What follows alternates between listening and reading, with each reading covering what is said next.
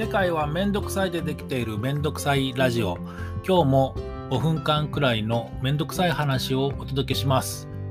今日のめんどくさい話は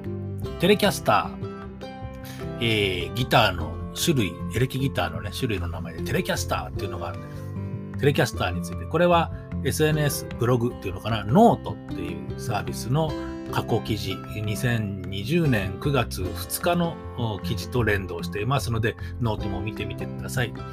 テレキャスター、あの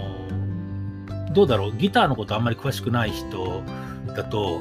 何のこっちゃかも、あのね、えー、でっかい、でっかくて穴が開いてて、えー、みんなでこう、フォークソング歌いますみたいな、ああいうのね、アコースティックギターっていうんだ。あの、電気がいらないやつね。生ギターでこういけるやつ。穴が開いてます。だいたい丸っこい穴が開いてる。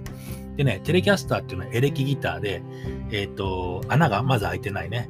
それからね、えー、ボディって言うんだけど、ギターの本体がちょっと薄くてね。でね、あの、ギター本体だけでは音が全然出ないの。ちっちゃいの。それを、えー、ギターにマイクがついてて、ピックアップって言うんだけど、マイクがついてて、それを、えー、コードでもって、アンプっていうね、スピーカーのでっかいなんか、そういうのの機械に突っ込んで、バーンと音を出していくっていうような。まあ、あれか、ギターのことあんまり知らない人でも、エレキギターとフォークギター、アコースティックギター、そういうのの区別はまあまあつくのかな。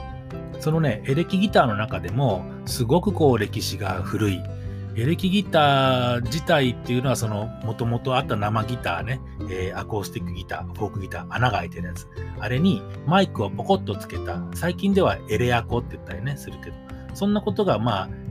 まあ言ってみれば電気でも音を増幅させていい音が出るよっていうギターがあったんだけど、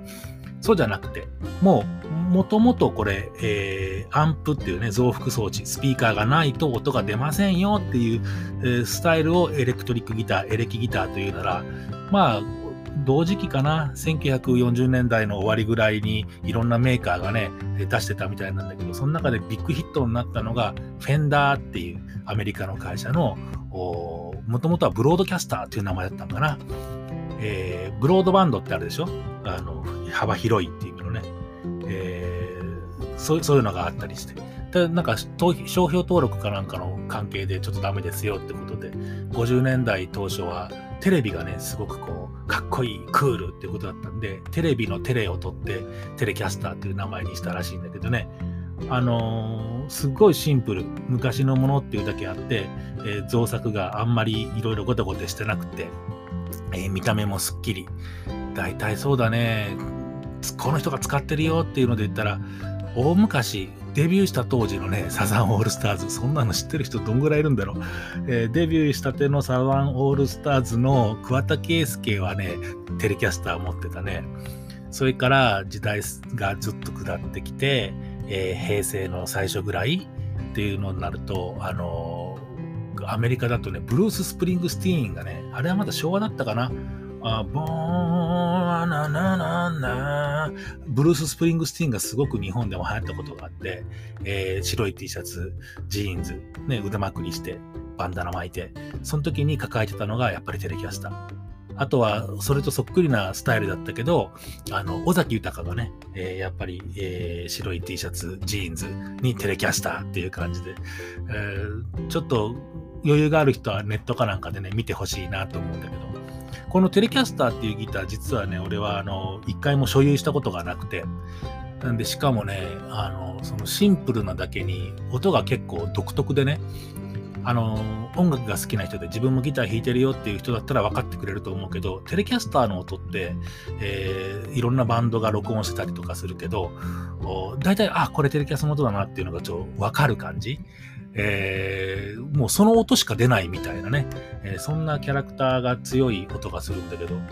このノートの記事を書いた頃なんかも何回目かに訪れるテレキャスター欲しい病の時だったと思うんだな。えー、いいやつを買おうと思うとね、新品でも30万、40万ぐらいするかな。あそれから、あの、高校生たちが最初の1本にっていうので行くと、まあ5、6万ぐらいであったりするんだけど、テレキャスターっていうね、すごく欲しいなと思ってて、なんか話したいことに全然話せないまま 5分になってしまったけど、えー、ギター興味あるよっていう人は、えー、そのルーツみたいなね、えー、一番お兄ちゃんですね、エレキギターのテレキャスター、ちょっとチェックしてみてください。ということで、またお会いしましょう。めんどくさかったですね。ありがとうございます。